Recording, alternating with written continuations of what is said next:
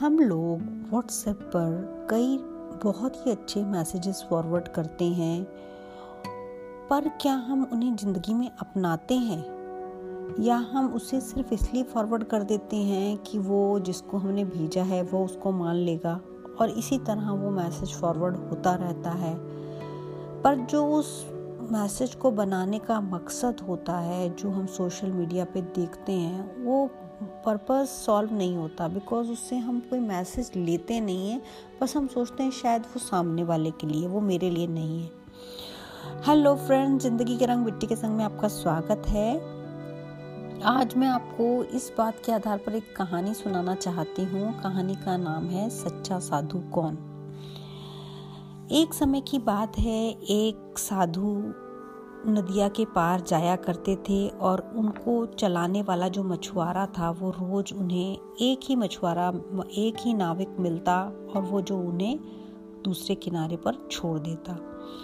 साधु के पास से उसने कभी पैसे नहीं मांगे। वो सोचता था, शायद इसके पास पैसे, साधु के पास कहाँ होंगे पैसे?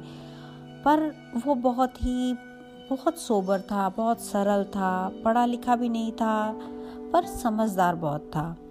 वो रास्ते में साधु से ज्ञान की बातें करता रहता और वो, जो साधु थे, वो भी उसे कभी गीता का पाठ बताते, कभी बताते कि भगवान सर्वव्यापी है, कभी कोई और ज्ञान की बातें उसे सुनाते, कभी श्लोक सुनाते, उनके अर्थ बताते। नाविक मछुआरा बहुत ही ध्यान से उनकी बातें सुनता और उन बातों को अपने हृदय में बिठा लेता। एक दिन उसे पार उतारने के बाद साधु नाविक के साथ उसके घर चले गए और बोले, वत्स, मैं पहले व्यापारी था। मैंने बहुत धन कमाया, पर अपने परिवार को आपदा से नहीं बचा पाया। अब ये धन मेरे किसी काम का नहीं है। तुम इसे ले लो। तुम्हारा जीवन संवर जाएगा। तुमने कभी मुझसे पैसे नहीं मांगे। तुम्हारे परिवार का भला हो जाएगा। नाविक बोला, नहीं बाबा जी मैं ये नहीं ले सकता। ये धन मेरा नहीं है, ये मुफ़्त का धन है और मुफ़्त का धन हमारे आचरण को बिगाड़ देगा। घर में कोई मेहनत नहीं करेगा, सब आलसी हो जाएँगे। मन में लोभ आ जाएगा, लालच आ जाएगा और पाप बढ़ेगा। आप ही मुझे ईश्वर की कितनी बातें समझाई।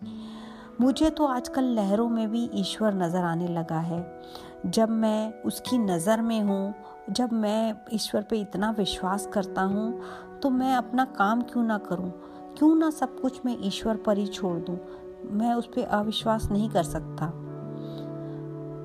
अब सिखाने वाला और सीखने वाले में फ़र्क देखिए। अब ये कहानी तो यहाँ ख़त्म हो जाती है, पर सवाल ये उठता है कि इन दोनों पात्रों में साधु कौन है?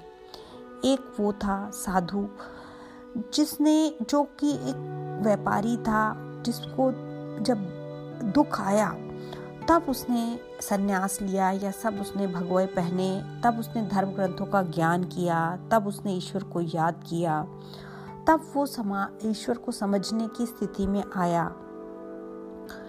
फिर भी धन की ममता नहीं छोड़ पाया। वो धन उसके पास ही रहा, वह तलाश करता रहा कि वो किस सुपात्र व्यक्ति को वो धन दे।